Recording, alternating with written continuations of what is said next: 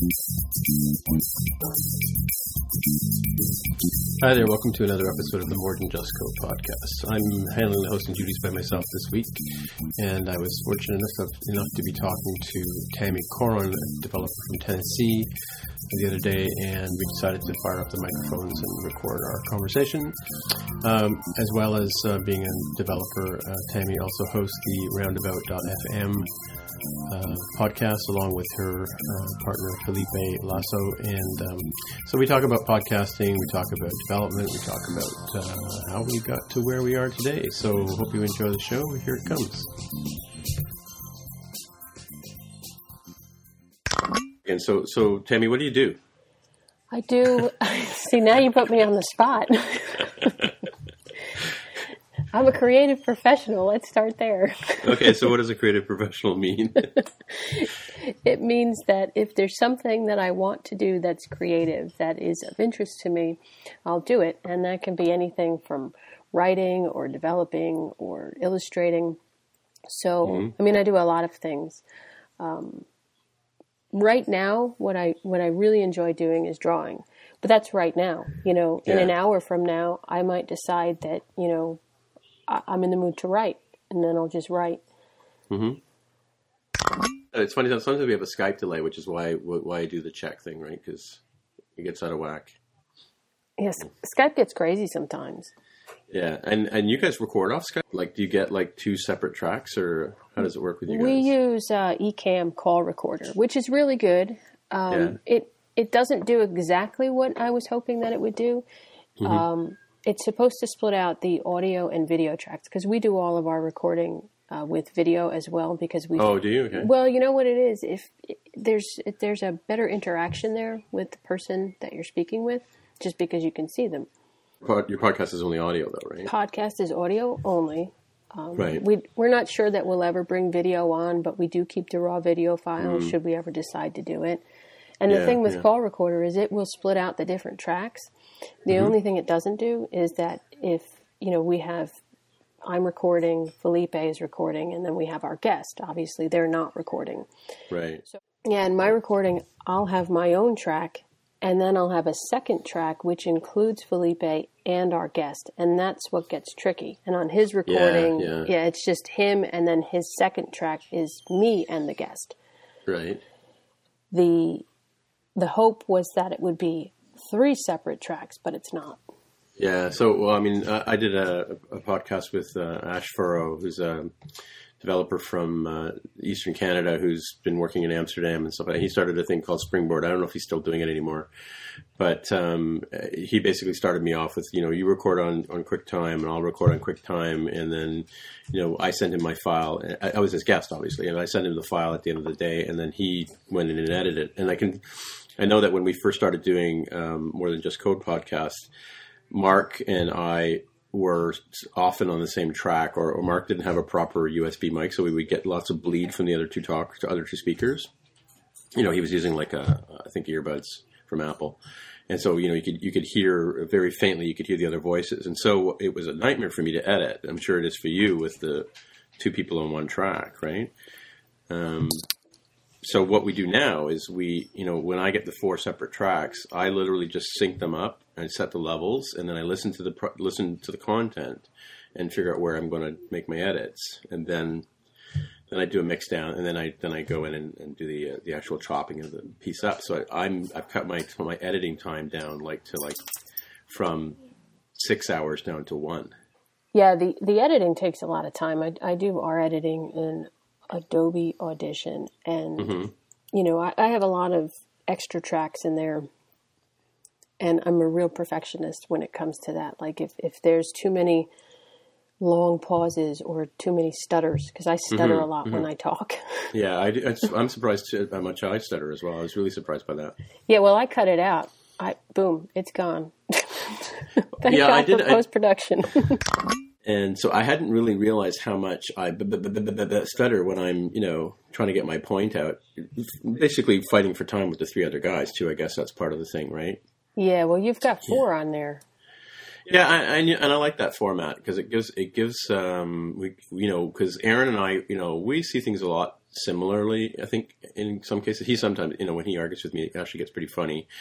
But uh, but Mark and, and Jaime because they're coming from different perspectives, you know, from experience and and where they work, uh, they have very interesting perspectives on stuff. So it's good to I think it's good to have the four way four way communication. You know, it's a challenge for me to edit, but whatever it's it's worth it. yeah, there's nothing wrong with having more voices on the podcast than less. Yeah. I mean, yeah, it can tend to get overcrowded, but I've listened to your podcast. I think you guys handle it very well. Thank you, thank you. You know, I, I, it, to be honest with you, I do go in and, and sometimes when the four of us jump in on a point, I'll go in and listen to each track separately. Another advantage of having it separated, and, and I'll pick out which one I like the best, and then that's the one that wins. yeah. Well, It's not- luckily on this end, you know, I I tend to use my recordings for the podcast just because Right. it's a lot easier and. Mm-hmm. There's a lot of things that I'll say that I don't like that I say, so it's a lot easier for me to just cut out what I'm saying and let Felipe Yeah. and the guests have at it. Well, that's that's the be- that's the benefit of being the editor, right? I, I'm the same way. I tend I probably tend to cut myself out when I sound really stupid, you know, or often. And I tell these guys, you know, when when I'm talking, that a lot of times I'm paying attention to the actual podcasting part of it, like I'm looking at the levels and and saying, and I'm often not listening to the speaker.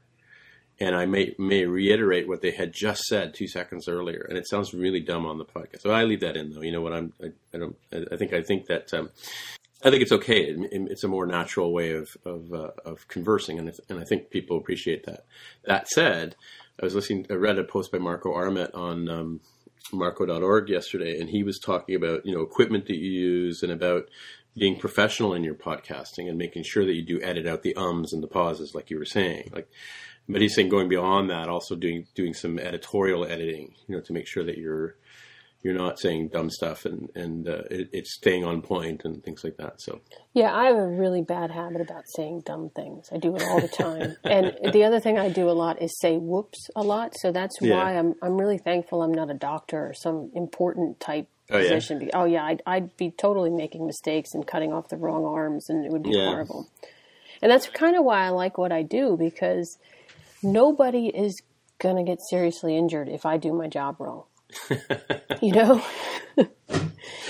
yeah, I, I used to say, you know, because way back when I, I was a network administrator, mm-hmm. and you know, the, the the biggest, scariest part of my job was maybe your email didn't work, and Right. I'm pretty sure no one's going to die if your email doesn't work. Because if Yeah. you really need to talk to someone and it's a life or death matter, there's always a telephone.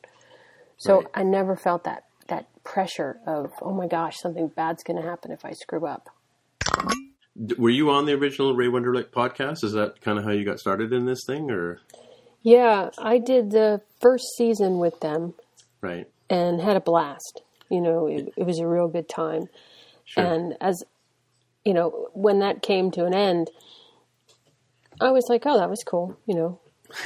and I didn't really give it any much thought beyond that. You know, I had other projects going on, and and podcasting wasn't something that I had ever intended to do. But I'll be honest with you, everything that I've done in my life has not been anything I intended to do. It just sort of happens. Hmm. Mm-hmm.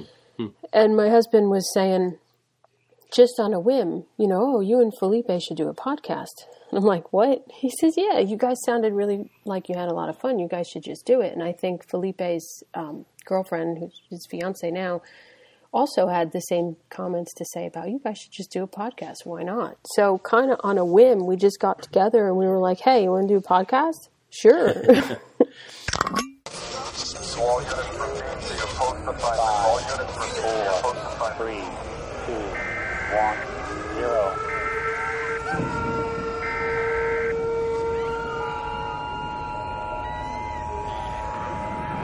That was the second part of my question was how how did you and Felipe get together? Like, how, I, I guess you met through the Ray Wenderlich um, group as well. yeah, 100%. Um, Yeah.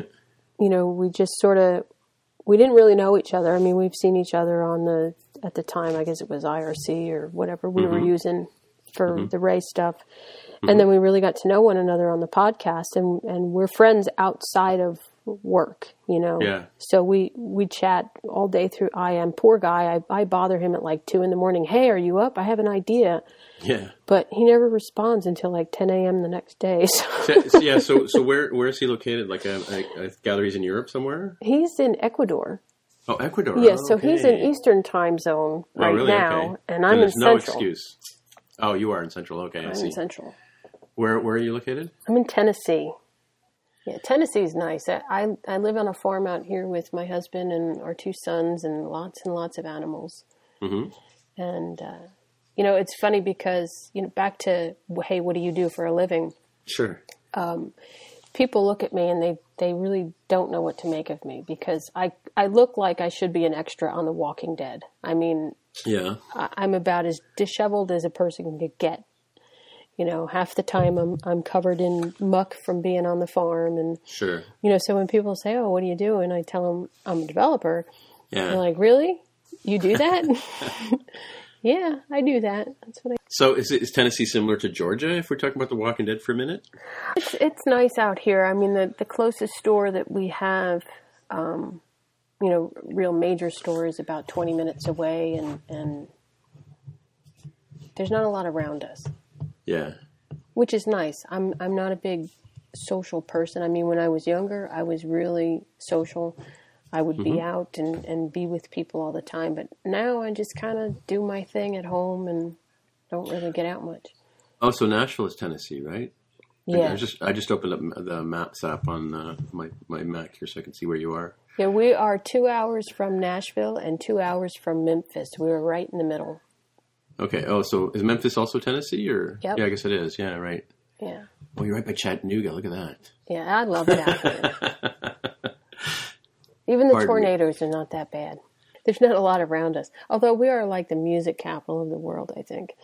Yeah, well, you've got the whole um, Memphis and or yeah, Memphis and uh, Nashville, right? So isn't uh, Elvis from Memphis or something like that? Or? Yeah, in fact, when I I don't fly, and pretty much everyone who knows me knows that I don't fly. Mm. And the very first time I flew, I was 17 years old, I think, and I was going to go visit my dad, who at the time lived in Tennessee, and I was going to fly by myself. Yeah. And I remember I I was on medication because I went to the doctor. I said I got to get on a plane, and you know, can you help me with that? So he prescribed me some sort of thing to calm down. But I don't think I took it right, or there wasn't enough, or something, because I was still kind of panicked. Mhm.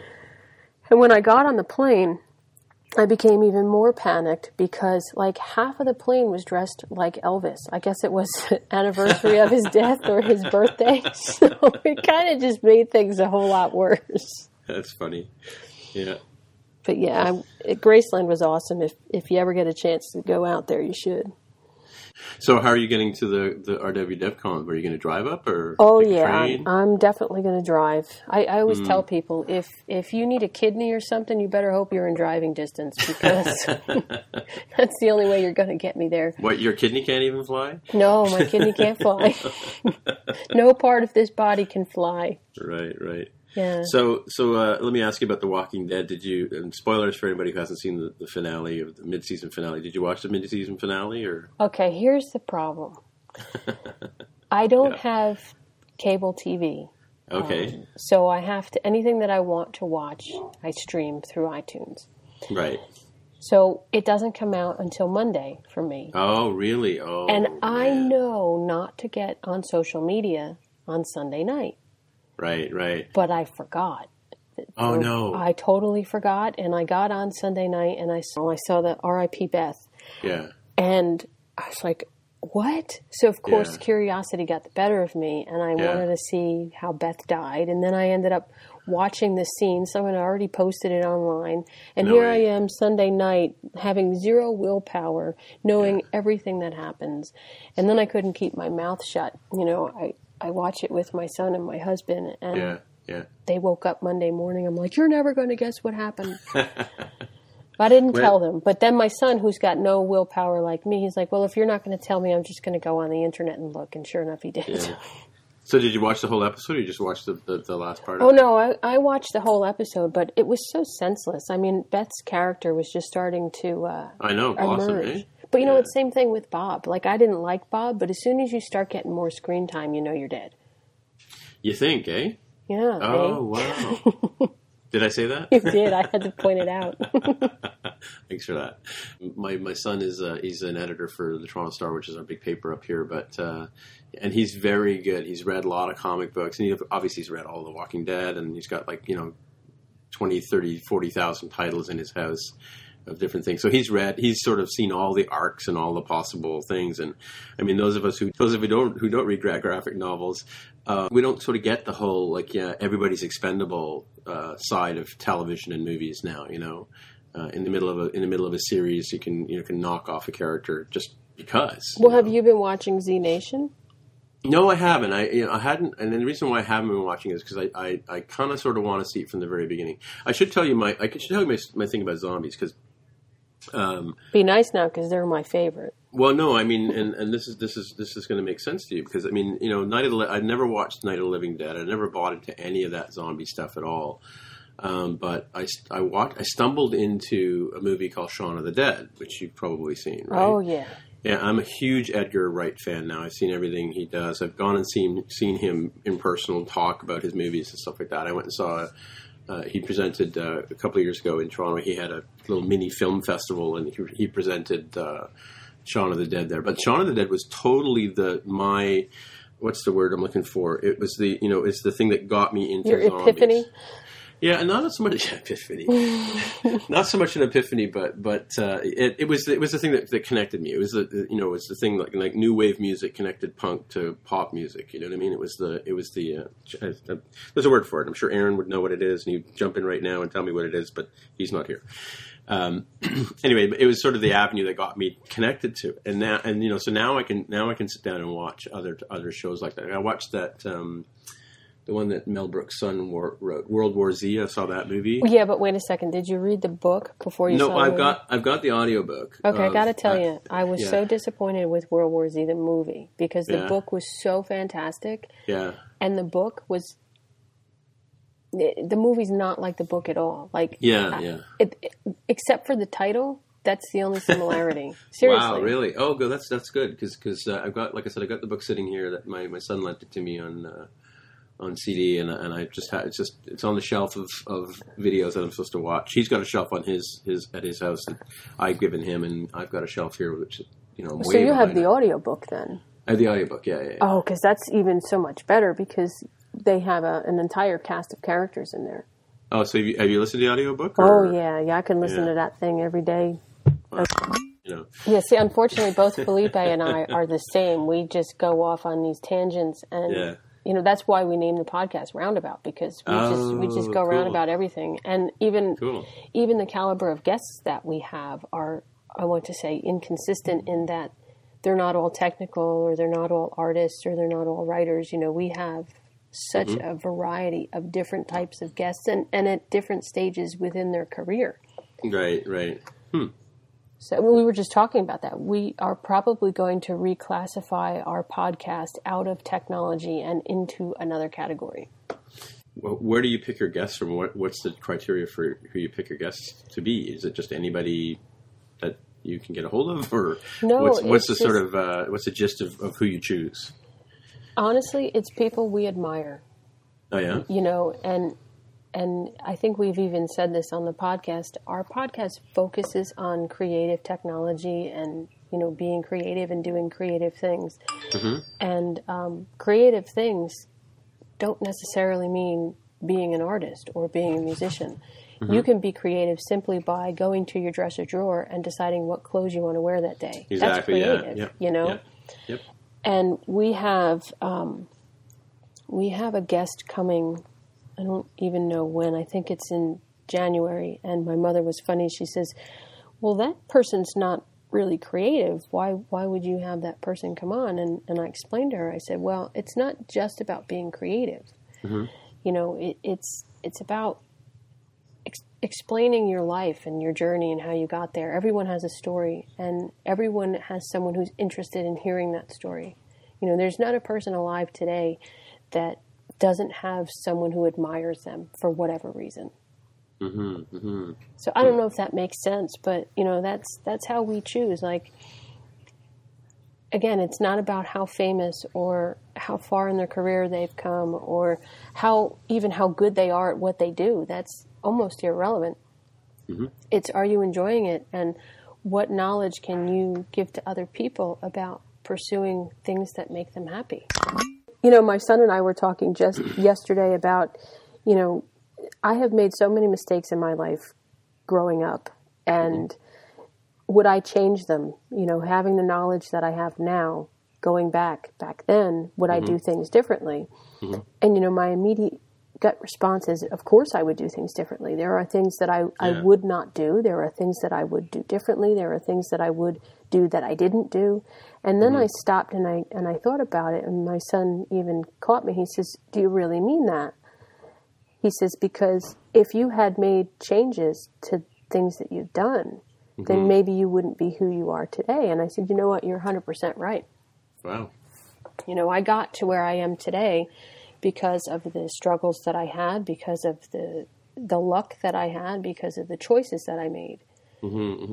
And in some cases, being in the right place at the right time, or even the wrong place at the right time. I just want to ask you if I can, um, and, and let's let's change the, the wording here. Um, like I, I used to be an Apple reseller, and um, you know I decided to get into development, and I let my quota slip. And then if you let your quota slip, slip with Apple, they cut you off, right?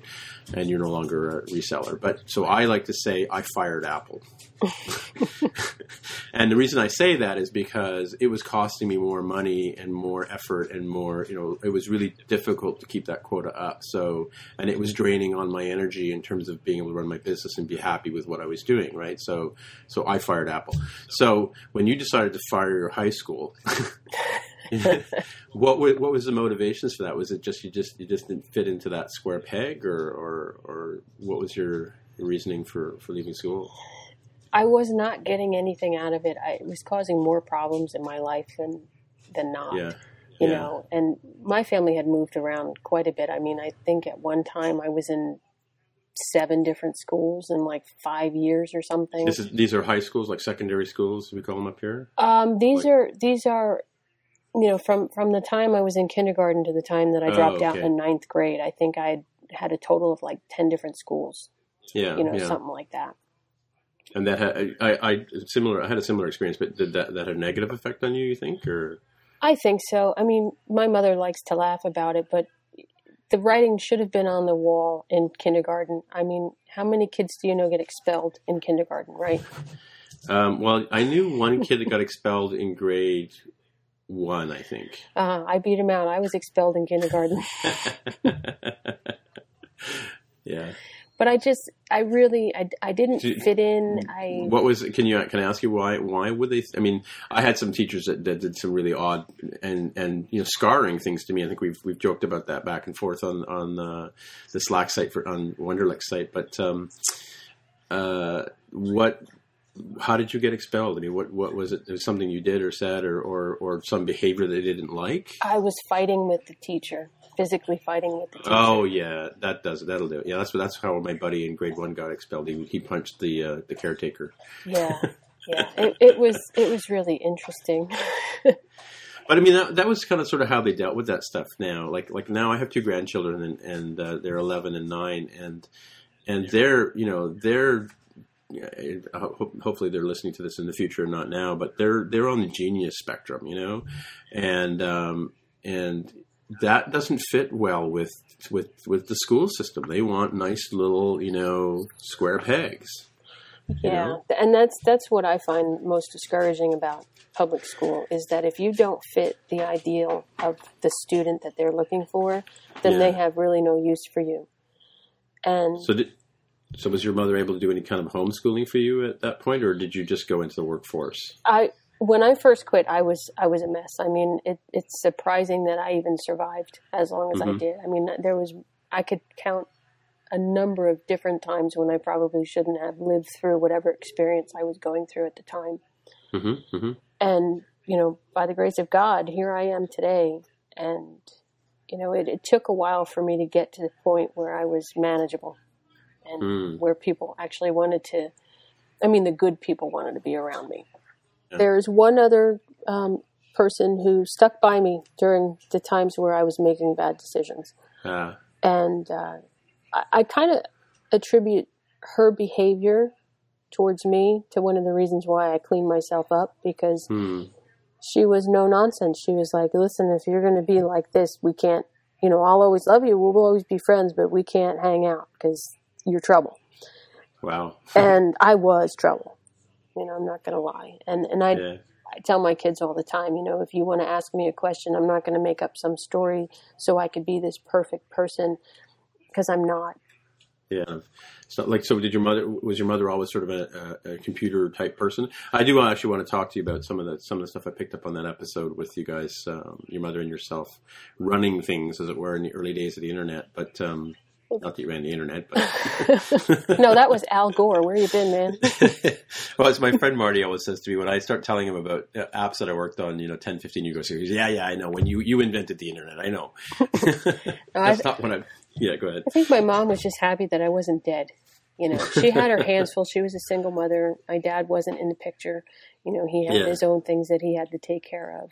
Sure. Um, but she did the best she could. And I think, you know, her and I connecting with computers, like we talked about on the podcast, yeah. was probably another thing that saved me. You know, if I didn't have this creative outlet, if I didn't have music that she introduced me to, you know, she taught me how to play guitar, she taught me how to play the piano. Mhm. If she didn't do that for me, I wouldn't have anything. She taught me how to draw, you know, she taught me how to be an artist because she used to be an artist and she's very talented. Mhm, So she mhm. was able to give that to me as well.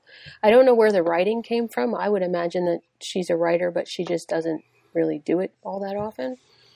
Yeah, I think I think creativity comes in, in different forms. I mean, you know, often you'll see uh, someone who's like a famous, you know, or, or sorry, not famous, but prominent um, musician um, whose kid will be a painter, or you know, vice versa, kind of thing, right? So it's not unusual to to have that same sort of left brain, right brain thing happening, but uh, but manifest it in a different way, right? So Yeah, I think my writing when I was younger used to scare a lot of people. It was a very dark type writing. yeah, yeah, and in fact, yeah. that's that was one of the catalysts that caused the whole. Well, you know what? If I can't be in this school because you, you guys just you're going to stamp out any creativity that I have because you're afraid of it, and that's not cool. I can't live like that. Yeah. that. Yeah. So, what part of the states do you identify with in terms of where you think you grow up or where you're from, if as it were? Um, I would have to say, even though we moved around a lot, you know, it, we we hung out around the Northeast. I mean, we did a little Southern living growing up, but hmm despite having come from the Northeast and spending the majority of my life in the Northeast, I always felt more comfortable in the South. You know, every time we Mm. lived in the South, I felt comfortable. But my mother always felt more comfortable in New Jersey, so we always ended up going back there. Right, right, right. So, is that where she's hanging out now? And She's up- still in New Jersey. My brother's still in New Jersey. I think he'll he'll stay there. How did you end up in Tennessee then? eBay. Uh, okay, I have to ask, what the hell does that mean? Yeah, um, I my husband and I used to have an eBay habit. Is the best way to describe it. Like we would go on eBay, and if there was something we'd like, we'd find a way to get it. I mean, we've had a Scooby Doo van, we had a fire truck from the fifties, we almost had a Batmobile, but the flame throwers weren't working, so we decided to pass on it. And then, uh, you know, we went from from cars, antique cars, and motorcycles, and then we ended up looking for land. And oh yeah, you know, we, we decided to buy some land in Tennessee just for Mhm. the sole purpose of buying it and flipping it. Because that's what we used to do. We'd buy things, use them, flip them. mm. And we bought this land in Tennessee, and my husband was like, Oh, well, you know, we're just going to flip it. And I said, No, let's move there. He's like, Don't Really? you want to see it? I said, I don't care what it looks like. I don't care what we need to do to improve it. I don't care anything. Let's just buy it, move there, and be done with it. hmm And that was the plan, and that was the plan for two, maybe three years. Hmm But we just never were in a position to actually do it. And then we finally got into a position to do it a few years ago. And we came here and we knew that we didn't want to invest in building a home until we knew we liked it here. So Mhm. we bought something small and lived there for a year and then said, all right, this is pretty cool. We like it. Ended up upgrading to another house that was already built that's, you know, further into the country and sold the other land and never decided to build on it. So that's that's it. We bought land on eBay and decided to keep it. That's crazy. That's crazy. So, so I do have to ask though: Are there a lot of Batmobiles out there? No. there should be though. Yeah, well, and you know the new the the Batmobile or the the, the original Bat, Batman series just came out on Blu-ray, right? So I don't know if you've seen that or not. No, no, I didn't. See, I don't really Yeah. watch a whole lot of TV. I, I, Well, I, um, I found this out on Amazon, so there you go. Oh, okay. hey, I just Yeah. became an Amazon Prime member. I think I'm hooked. really? Yeah. Yeah, I don't know. I mean, I've I've never I've never been I've never I've never had a problem, you know, waiting the two or three days for free shipping. That I, only once have I ever had. I needed a book for a course. I was teaching back in November recently. I needed to get a book in, in my hand, so I, I paid for the shipping for that. But uh, but other than that, I've always been. I I don't think I need to spend seventy bucks for shipping. Or actually, is it ninety nine dollars in the states to become a, Prime member? I'm not sure. I'm still on the free trial, so I may feel differently after that expires. well, yeah, I mean, because I, I looked at it. It's funny because I was looking at some stuff because it's it's interesting. Sometimes you can get stuff in Canada, and sometimes you can get stuff in the United States. And and you know, the only difference if I buy something from Amazon.com, I have to pay you know the shipping because don't, we don't get free shipping to Canada. Um, and sometimes, like I'm buying some figures for for um, for uh, Halloween or for Halloween for Christmas for my my son who's a huge Star Wars nut and. Um, and you know the figure he wants, of course. You know he could have told me in the summertime when it was around. You know when it was int- introduced because now it's super scarce, right? yeah. And yeah, so when I so I looked at Prime, I thought, oh, what if I if I get Prime in the U.S. or if I get Prime in period, will that cover cross border shipping? And it doesn't, so I didn't bother with it. But I, I, I was interested to notice that. And this could be the difference between the Canadian dollar. No, it couldn't be the American dollar and Canadian dollar because you, you guys are higher than us right now. We're about 88 cents on the dollar. But Don't make me do math. You'll make my head. no, no, I know, I know. I, I, I'm not going to make you do math, but but the bottom line, the thing is, like, it's it's ninety nine dollars US to become a Prime member on Amazon.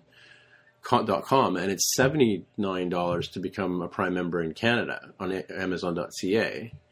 So, but it would be it would, it would the numbers would be the other way around if it was based on the exchange rate. So I wonder what the hell what that's about. Hmm. Hmm. I like it though because in addition to getting all that free shipping, you do get price breaks on things. Yeah. Oh, do you? Okay. Oh yeah, yeah. At Like, least that's it- what my experience has been. I don't know. Maybe it's just because the whole Christmas. Uh, Yeah, Black Friday thing. Yeah. yeah, but I, I've been enjoying it. Hmm. It's a dangerous habit when you don't leave the house and you do your shopping online. I'll tell you that right now. Well, so yeah, so let me let me get. I, I do want to ask you about your sort of development stuff as well. But do, did you? So, how, what are your sources of income? Like, what do you? How do you make a living in Tennessee? Both of you. Well, my husband works for Apple, so that helps. Oh, excuse me. Okay, well that's good. yeah, um, and I So we can't talk. We can't talk about that, obviously. no, no. In fact, someone, a friend of mine, asked me, "Well, what does he do?" And this was a long time ago when he first started. Yeah. I said, "Oh, he Yeah. does, etc. cetera, et cetera." Uh, didn't Yeah. go into details. I think I just gave the title of his position, sure. and he he got so angry. He's like, "You can't tell people anything about other than I work at Apple and it's confidential." So now I'm real Yeah, careful wow. about you know what I say and and what I don't say. Yeah. Um, but yeah, he, he works at Apple, so we've got that income. And then I take on, you know, I have clients that I do development for, uh, Sure. mostly one in particular. I mean, I, I spend, I would say, a minimum of like 40 to 60 hours a week just developing this one software for this one client. Mm-hmm, mm-hmm. So that's where the primary source of my income comes from. Um, I think I'd be a good fit for Apple. Apple, if you're listening, um, Aaron, Aaron will tell me they're not listening. you you never But- know. you know, and they had me redo my resume because I have, I haven't had to apply for a job in 15 years, right? So or more, and so I had this really old, dusty, you know, resume, and and when I sort of updated it and put the new stuff in there, sent it down, and the recruiter at Apple said, no, this this isn't good enough, and so I went and hired a company or referred to a company to have my resume done, and and then I've shown it to a few developers since, and they're like, well, what the hell does this have to do with anything, you know, like. So I think I think uh, my uh, Apple kind of overlooked me because my resume, current version of resume is, is totally not you know doesn't speak well of me. Yeah, my resume is so strange because I, you know, I had my first computer job when I was 17. I Mhm, think I mhm. don't even think I was technically old enough to drive by myself when I first got it. hmm And I just I'm kind of like the Homer Simpson in the field. I don't really pay attention to what I'm doing or who Yeah. I'm doing it for, Yeah. which sounds really strange, but I just do things that make me feel good, Yeah. Yeah. and that I think comes through in my work. And I don't know that I'm doing a good job because I always think I'm doing a bad job. But Mm. someone else notices it, and then they say, "Well, can you do this?" And when I first got my my computer job, you know, back when I was 17, I was just repairing dot matrix printers. You know, I I wasn't doing anything. I wasn't setting the world on fire. Yeah. But I enjoyed it so much that I was really good at it. And someone in another department noticed me, and they were like, "Well, come work for us." You know, and it was fixing laser printers. You know, Oh was yeah. a step Mhm. up and then from there it went to modems and then from there it went to tech support and you know the guys in the networking saw me doing tech support really well because again i enjoyed it and Yeah. they're like well why don't you be a network administrator and it just sort of like things just happen Yeah. you know i don't yeah. really go out when i said earlier that i everything that i'm doing is not something i had intended to do i really mean it Mhm, mhm. i just go where But- the wind takes me Well, but but but but do you you end up doing things that you enjoy doing? Is that that the gist of it, or or uh, does, it seems to me that Tammy wouldn't do something Tammy doesn't want to do. you can get that straight from my mom well, because because coming back, I hate to harp back on coach, and, and one of the things that, that the first thing you do is you learn about your uni- your can't say it your unique ability, and um, and uh, so that and and the thing about it is is what what's difficult for entrepreneurs and and persons uh, like us is that it's so easy for us to do this stuff that we don't see that it has value to other people, right? So. Um, you know, and and that's when you, that's the, the tough lesson to learn, and that's part of what I, I think I'm going to write in my book is is that you know is that just because it's easy to us, like I was trying to explain to uh, to Evan the other day on on the Slack on um, Evan's another writer Ray Wenderlich, and um, that even though he's a young kid, you know, he should still he should still you know present himself to the world as a person of value because he has a skill that that to him it comes naturally. It seems kids, I hate them. but, but, soulless uh, little wankers exactly. Hey, Evan, how you doing? It's funny that you mention that because I, like I said earlier, I present myself like an extra from The Walking Dead. I Yeah. think I have zero value. Even when I do my artwork, I look at Yeah. it and think, gosh, this is horrible. How could Yeah. anyone like this? yeah. And even when I'm developing, like when I Mhm. have to develop a project for Ray and hand it in for a tutorial, I Yeah. look at it and think, gosh, he's going to know that I'm just not a really good programmer. yeah, I'm isn't he? When making this up. going As, I, I'm in the same way. I'm saying the same way because I, I just I'm just writing my first actual coding uh, tutorial. I, the last one I did was on music and was you know, and I'm not. I, and I'm a musician. I've been playing for years, but I'm not. I don't identify as a musician. So yeah, I know what you mean. I, I just sent my first one in, and and and I I I I I explain stuff to myself when I'm coding. Like I put lots of like comments in. Okay, I'm doing this now, and then what this you know this is I'm doing this because of that, and I sent it into them to thinking that you know that they would be able to see what I you know because I'm not talking to them. I'm just sending code into them, right? Um, and if you sent me code, I'd kind of want to know what are you trying to do here, right? Um, and then I read the, the style guide, and it's like take all the comments out. Yeah, they say that you should only comment code if if there's a reason to comment it, but if Yeah. there's a reason to comment it, you could probably write it in such a way that you don't need to comment it. Well, it's interesting. Mark, you know, uh, uh, Mark Rubin of our podcast. He, I mean, we both sort of agree that that you should write self-documenting code. I mean, you shouldn't use variable names that have like one character in them, which I, I hate. That's one of my pet peeves. But um, and I've had a few developers working for me who did that. But uh, the beauty of Objective C, and I'm and I'm, I'm sure it's the same with Swift, is that you can actually write, you know, variable names that actually mean something. You know, this is the name of the zombie named Fred. You know, I think I have because occasionally I'll do a code comment of the day on Twitter, yeah. and oh it's yeah. it's just things that that either I've coded comments myself or Uh-huh. have come across comments, you know, in other people's code. Sure. And I think I once had a code comment of the day that I had a 21 character variable name for some Yeah. crazy, Yeah. you know, and it, it just, yeah, I, I love coding. I mean, I, I've been developing, this is going to sound really terrible, but I've been developing since I was five. And Wow. yeah, I, I wrote my first program in BASIC and Uh-huh. it was a word game. and it was horrible. You know, I couldn't spell, and Yeah. it, it was terrible. But I I got the bug. You know, that was it. I was hooked. Yeah. and I just kind of again I just grew from there you know someone would say oh well can you do this and and I will be the first to admit when I can't do something which is quite Mhm. often but I'll Mhm. also follow it up with but I bet you I can go figure out how to do it Yeah. Exactly. Exactly. and Yeah. that's how it happened you know I when Palm Pilots first became like super popular Mhm. there was this application NS Basic and I wanted to learn how to do it so I got a book figured it out did it and Mhm. it- it's been like that with everything in development, which is why I get worried when people look at my code. I'm pretty sure they're going to think that, and rightfully so, that I'm just a hack. I don't really know what I'm doing. Well, it's interesting because we we actually been talking. I don't know how many episodes you've listened to, but we talk a lot lately about because you know, Aaron and I are both looking for work, but um, uh, or you know contracts or whatever. And um, I've recently just gone on a few technical interviews, and I I was totally caught uh, unawares as to what they're about, right? And uh, and it started this sort of, sort of little firestorm within our group of, of you know what you should expect when you're when you're going into these things and it seems like uh, Aaron made a point last week that that we all feel like imposters, you know, um, and that we're going to be found out, you know, that when when we go in into these situations or we present our code to someone else who's been, you know, I mean, you know, I listen to Mic Pringle and I've read his stuff and I've followed his tutorials forever, and I and I, I actually started you know, learning code from RayWenderlich.com um, when I first got into iOS, and um, you know, so when I send code into those guys, I'm thinking, you know, like I worry about it. You I know, I know my code works. It, it, that's at the end of the day, that's the thing that that matters, right? Um, it does what I need to do. Maybe it's not quite the, the best way of doing it, and that's what worries me when I send code into these guys, right? So I hope they're not listening to this.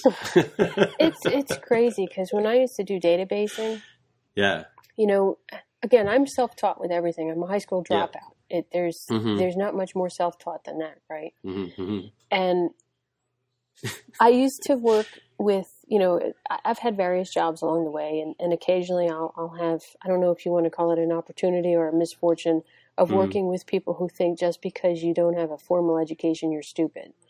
And it burns me right, up. really, wow, Yeah. And, you know, far be it from me to let anybody hold me back. In fact, if you tell me I can't do something, I'm going to do it. And that's how I Yeah. became a firefighter because someone said, Yeah. you can't do it. Oh, yeah, watch me.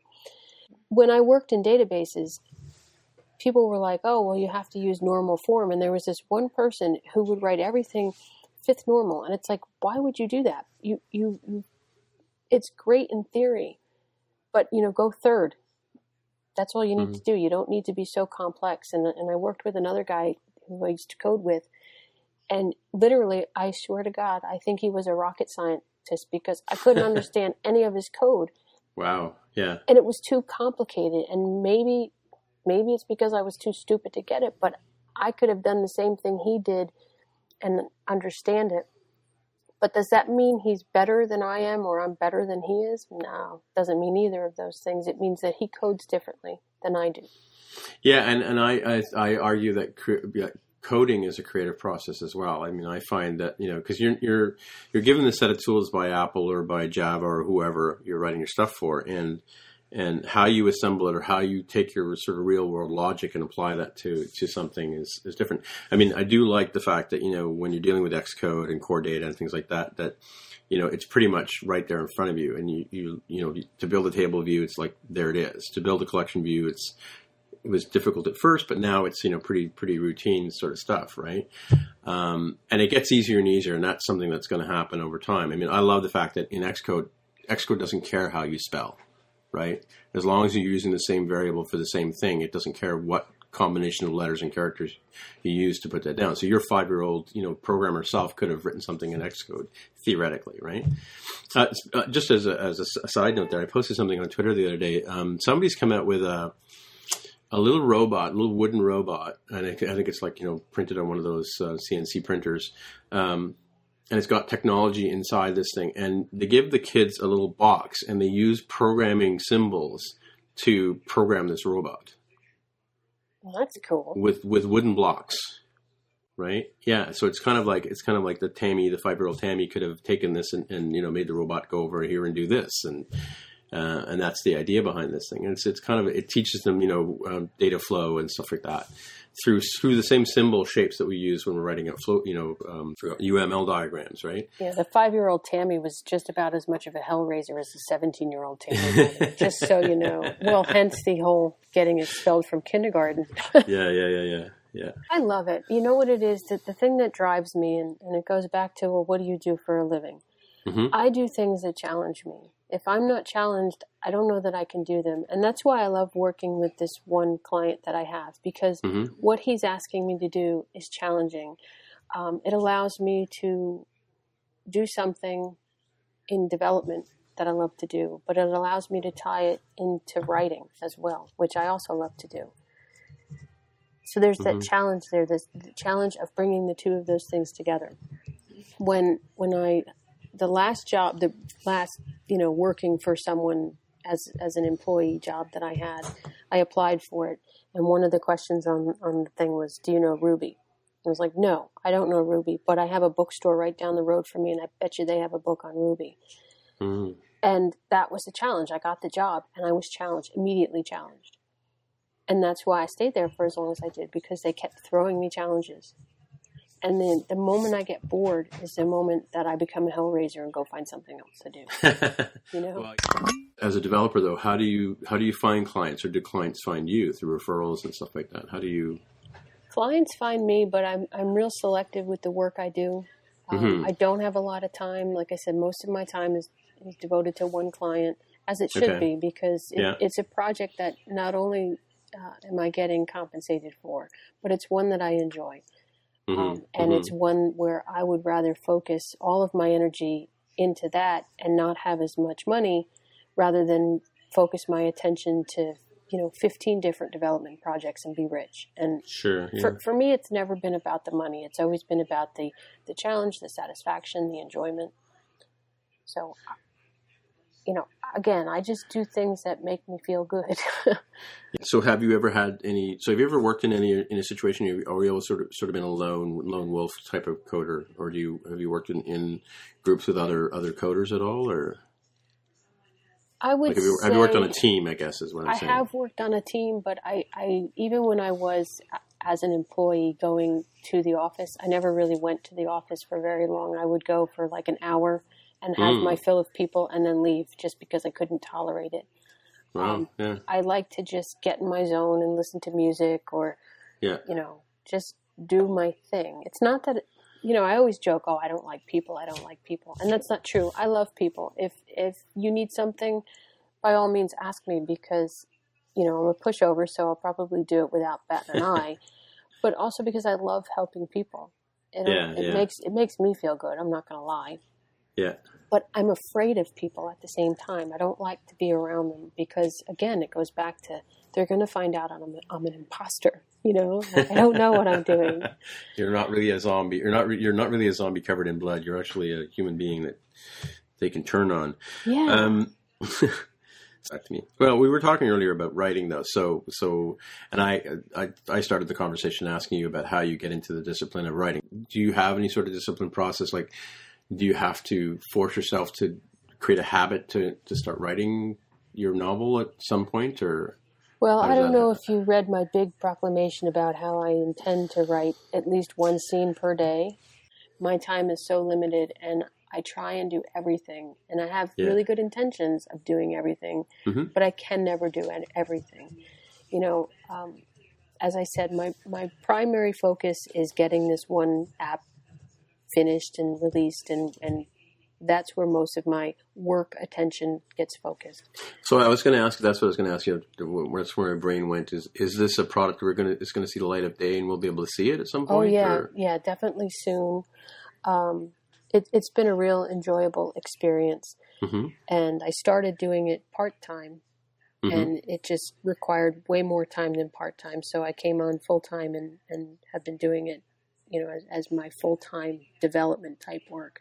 right. so right. that leaves me very little time to do everything else, and everything else includes, you know, comic book, graphic novel, two two novels yeah. um, developing games, writing music, you know. So there's I have a lot going on, drawing pictures. So killing zombies. Yep. So, what's my discipline? My discipline is to get the work that I've been paid to do done. Right. Okay, so that's that's step one. Step 2 mm-hmm. is everything else, and that means everything I enjoy and family. And how do I prioritize that? Well, family's got to come first. That's mm-hmm. just how it works. Mm-hmm. So that leaves me a very very small amount of time to do what I want to do. Yeah. And how I decide what I want to do is what my mood is. You know, like if if if I feel like writing, if if there's a story that I need to tell, it'll come out through my fingers onto the keyboard. If there's a picture in my head that needs to not be in my head, I'll grab my, you know, the pen from my tablet and start drawing. Mm-hmm. Mm-hmm. If there's a game idea that I have, I'll take to the Xcode and get it coded. Hmm. So it's really my mood dictates my discipline, if that makes sense. Mm-hmm. Mm-hmm. It does. Um, I, I'm curious too. Like, how did you get started on RayWenderlich.com and like, and, and what kind of tutorials do you write there? That job that I took, the one that asked me if I knew how to do Ruby, Yeah. they Oh. also asked me if I knew how to do iOS applications. And of course, my answer was no. I have absolutely no idea how to do iOS applications. And at the time, it wasn't even iOS applications, it was iPhone. I think it was like version three or something. Yeah. Yeah. And they said, "Well, you need to figure this out." And I said, "Cool, all right." So I used it. I used a wonderful Google, right? And I Yeah. found uh, Lynda.com, Mm-hmm. Simon Allardice. So he Yeah. taught me through that. And I also found Ray Wenderlich's site. I'm like, "This is pretty cool," Mm-hmm. and I learned a lot from there. And I think I was on there for I don't even know how long. I don't even want to guess. So, th- so this would have been around 2010, 2009 timeframe, right? Um, I'm going to say whatever you say because I, I honestly don't yeah. know. No, I just, yeah, I just, I just as a frame of reference for for listeners, perhaps. I guess. Yeah, Yeah.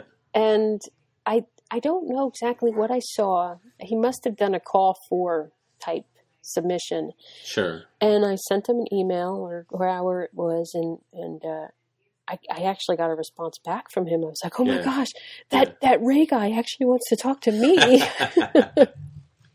so it was very exciting, and and I remember I think my first tutorial was creating a a slide out navigation like Facebook or something like that, hmm and I like you the hamburger button menu thing, or yeah, and I was so excited, uh, and you know, it goes back to gosh, he's wanting me to code something now that he's going to see. He's totally not going to pick me. like, why would Mhm. he pick me?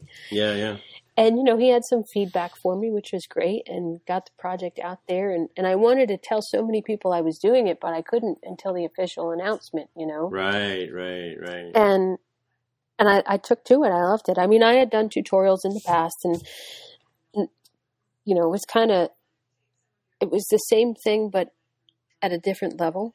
I- Yeah. I, don't know if that's the best way to describe it. So that's how I got involved, and um, you know, just went from there. And I love working with the team. I mean, it's it's really the only technical social interaction that I get Mm-hmm, you know, because my friends are not technical to the level of degree that the guys at Ray Wenderlich's site are. Yeah, and it's interesting because I have a similar similar feeling for that. I mean, I try to be honest with you. I, I you know, joined in August of this year, and um, I met Ray last year. Um, I sent him a couple of emails, and yeah, you're right. I was surprised when he actually replied back. You know, in Ray's time. I mean, he's obviously a busy guy. It seems like, but um, he did reply back to some of the stuff I'd sent him in earlier. And uh, so when I'm when I met him at 360 iDev uh, last year, not this year, um, I approached him and said, "Hey, listen, I you know I teach iOS, and you know I've, I've written technical articles for years. I've been you know helping people um, on their computers. I guess come back and coming back to what what uh, how I got into this is is you know I come at it from an art background. I'm a I studied fine art and and um, realized you know in my third or fourth year that I you know nobody makes a living at it, and so I had to find another way to to generate income and."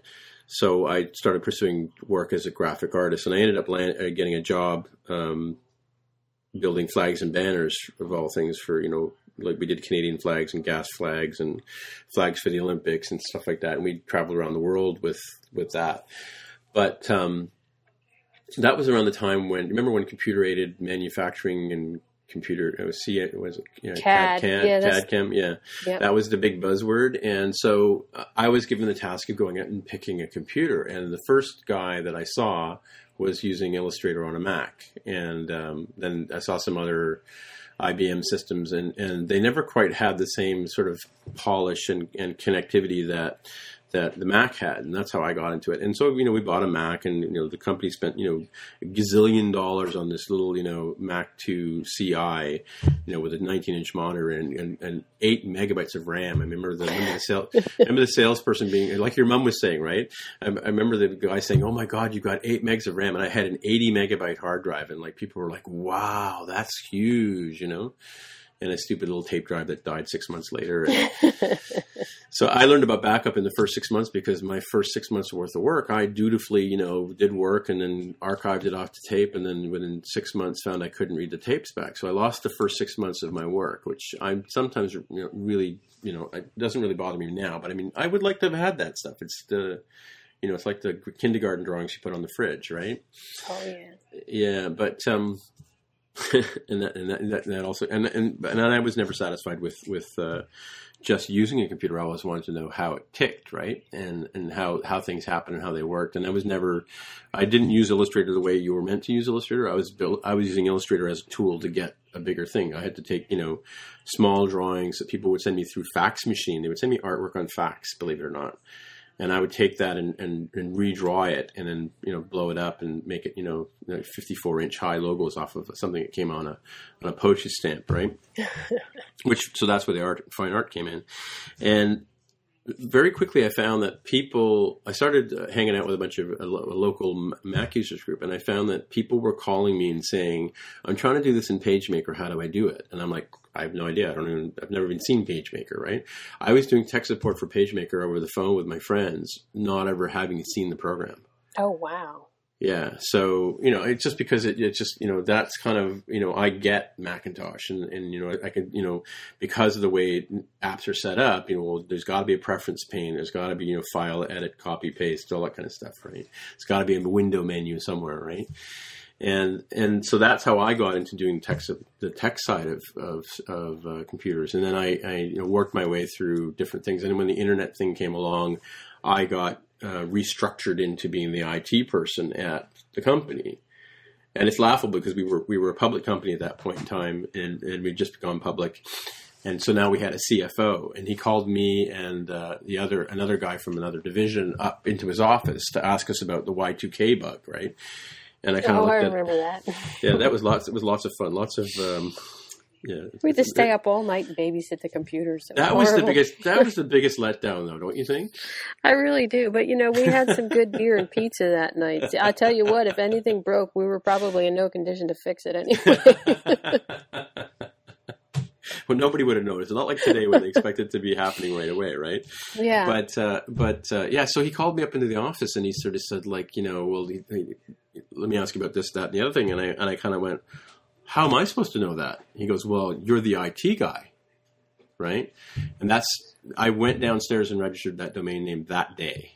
Right, and that's how I became the IT guy. Even though you know, and I, I have been an IT guy, and it's an unfortunate title now, and I didn't realize it at the time because I was from, tongue firmly planted in cheek when I registered it. Right, but you know, IT guys are not the most socially, you know, nice people. You know, like they can they can be very belittling to people, and people are intimidated by them by them, and and you know, it, it has a whole reputation, like the whole Saturday Night Live thing, right? Well, that's what drives me crazy because you know people would ask me my opinion on how to do something when I when I was in IT, Yeah. and I would almost without fail every time I gave them the answer I would say no I'm going to tell you something Hmm. and just because I'm telling you doesn't mean I'm right and they would look at me and say what and I said you can ask this same question to five other people yeah, and yeah, they will tell you that they are right everyone else is wrong and stupid yeah. I said, but I am telling you right now that they may not be right, they may not be wrong. I don't know. I don't know what they're going to say, yeah, but I could tell yeah. you that what I'm going to tell you works for me, and Yeah. it might work for you too. And I would Yeah. never commit to anything. Whenever I would give someone an answer, I'd be like, "Well, it should work. It might work. I've Mhm. had success with it in the past." hmm hmm Let's try this. Exactly. I know what you mean. Yeah, tech support was never my thing, uh, and Yeah. that's that's actually how I got into computer graphics because I was Mhm. so bored on the tech support line Oh, right. Yeah. that I was, I think at the time it was like MS Paint or something. I don't even know what it was, but my boss Mhm. had come up, walked up behind me and saw me drawing pictures Mhm. on my computer. I thought I was in big trouble because I was literally, I was so bored. It was the same. How do I print? How do I print? What does this key do? Oh my Right. gosh. Yeah. Yeah. And she says, What are you doing? I put the customer on hold. I said, I'm drawing pictures. I'm really bored. Mm-hmm, mm-hmm. But instead of getting in trouble, she says, I think we have a project for you. oh, really? That's yeah. good. And so again, it, it goes back to people just took notice, even though I thought I was either goofing off or doing poorly. So, how long have you been working on Mac? If I can, I, I gather you were working on Windows at that point in time. Yeah, my husband dragged me into the Mac world. Oh, Um, because he's the Apple dude, right? Yeah. Yeah, but even before then, he he made the switch, and I had experience with, you know, Macintosh. We used to call it Macintosh back then. Mhm. because- That's the name of my dog, by the way. Oh, mine is Mac, but because of the truck, not the computer. she was Mac with a K. Okay. Yeah. M A C K. Yeah. But he's like, oh, you, you really need to ditch Windows because I was a Windows developer at this Yeah. time. This probably seven or eight years ago. I don't really, I don't Hmm. know. Time is weird for me. But he's like, oh, you gotta you gotta ditch your Windows and come to the Mac world. I'm like, Yeah. I really don't want to. But Yeah. then my computer died, and he's like, just get a Mac.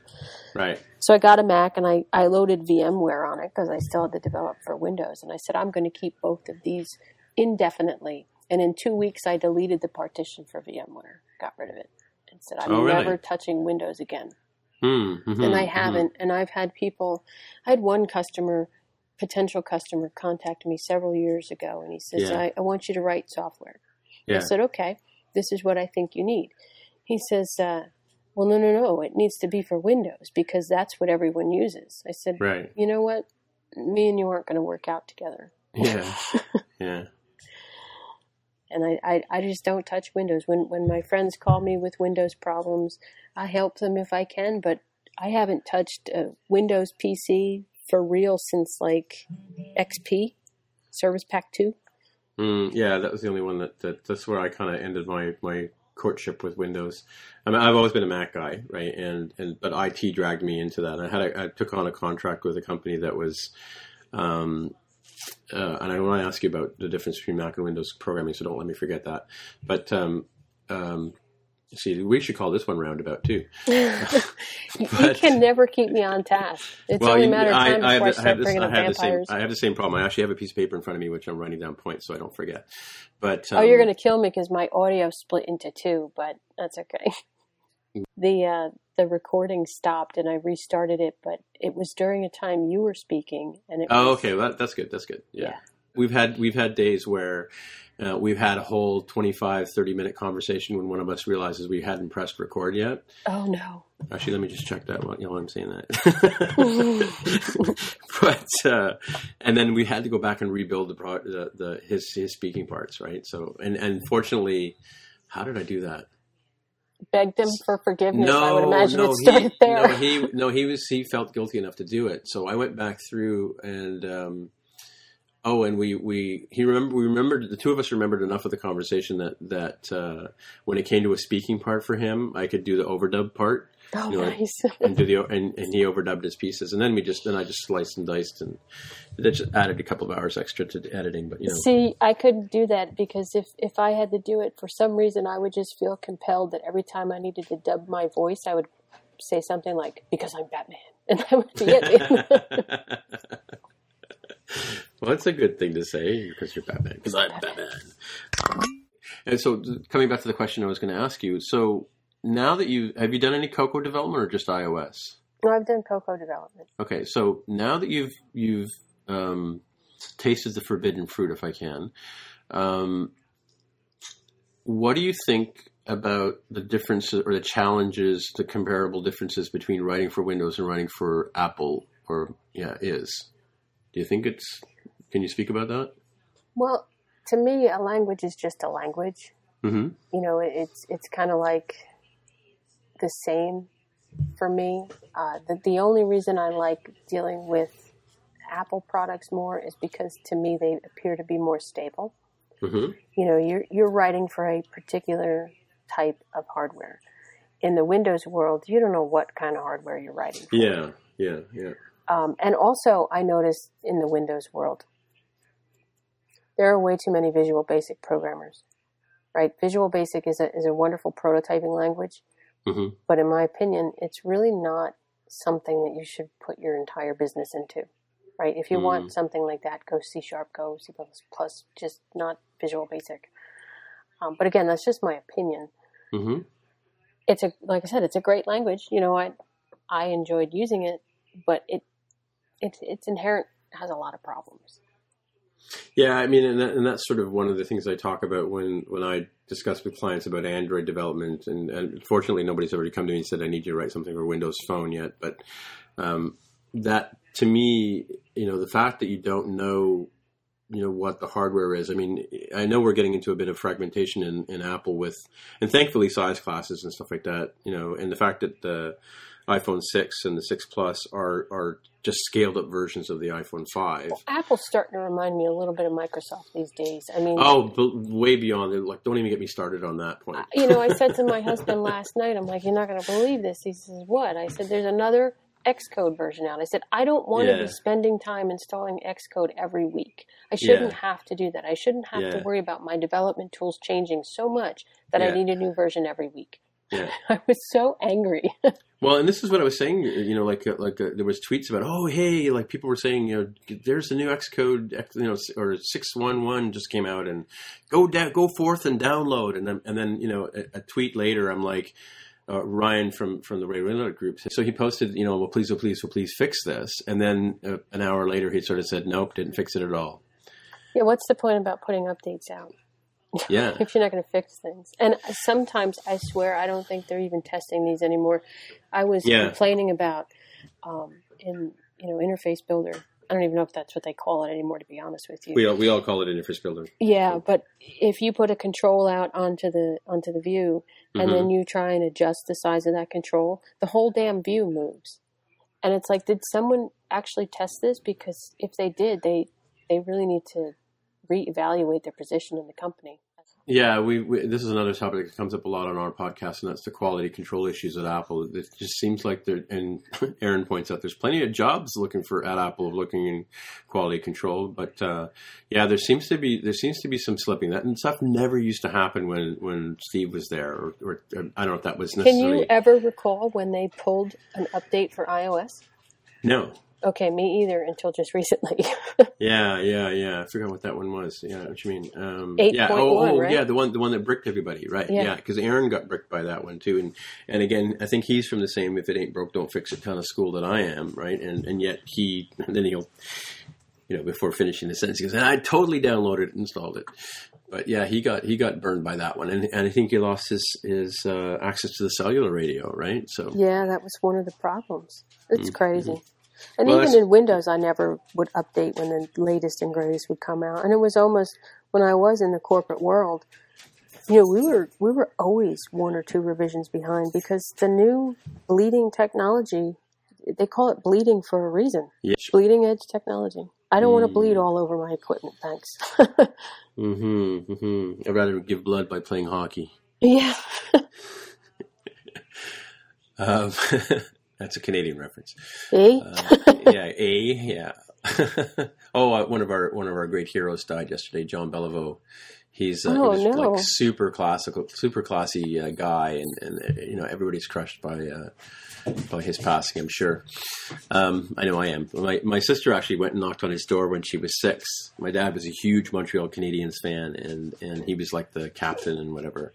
And my sister went and knocked on his door, and they invited him in and gave them milk and cookies, and sent them home for the with with the autographed um, you know, pictures for for my dad and for the other kid's dad. I think the, I think the only celebrity that would get to me, like like literally get to me if they were to die. Obviously, everyone's going to die, but when they die, if I'm still around, would be Tim Burton. Really, Really, I mean, not that I don't mourn the loss of of people out there, you know, Mhm. famous people or not famous people, but if he when he dies, if I'm still around, I will take that very hard. I think. really. So a big Tim Burton fan, eh? huge. I mean, he he's like, I, I really admire what he's been able to accomplish because he hasn't always fit in either. Yeah, that's true. That's You true. know, I, didn't he work at Disney and then get tossed out because he just yeah, he he. Uh, yeah, I think so. I, I vaguely remember saying they had a big Tim Burton um, exhibit here, and, and I, I hate to tell you this, Tammy, but I didn't go to it. Um, we're going to need to hang up now because I can't talk to you. Yeah, there's some people like that. I mean, I've already lost Stanley Kubrick, and I've lost you know Isaac Asimov, and a few other people that that were Salvador Dali, and Frank Zappa was a big one for me. That that's that was crushing. Um, and but the nice thing about Frank Zappa is his son Dweezil has been playing his music for the last five years, and got to go and enjoy that. And I actually met him last year at a at a guitar symposium thing where he did a session before the show. That's could awesome. go and think, hang out and learn some stuff from him. I think the only musician I ever met was Willie Nelson. Oh, that's cool. He was awesome. I think he was stoned at the time, but he was still awesome. think he was. You think he was though? yeah, pretty sure. Yeah, that was fun. My mom took me to that concert when I was like 14 or. Oh, really? Wow. know. Yeah, Wow. it was awesome. Yeah. Yeah, I have, I have a few celebrity clients, and they're they're they're interesting. When you get to, know- it's funny. There's there's sort of a there's a you kind of wonder about them, but but they're at the end of the day they're just regular people, regular folks, you know. So Yeah, we tend to put people up higher than we should. I mean, I, I've even, you know, I had this one guy contact me, and he Mhm. wanted to work on a on something with me, Mhm. and like I didn't realize it, but he looked up to me like I look up to some of my heroes, oh really? and I guess like it, it's it's a weird feeling because again, I don't look at myself like that, and the people that I look up to, like Ray Wenderlich, you know, he Mhm. probably doesn't look at himself like that either, you know.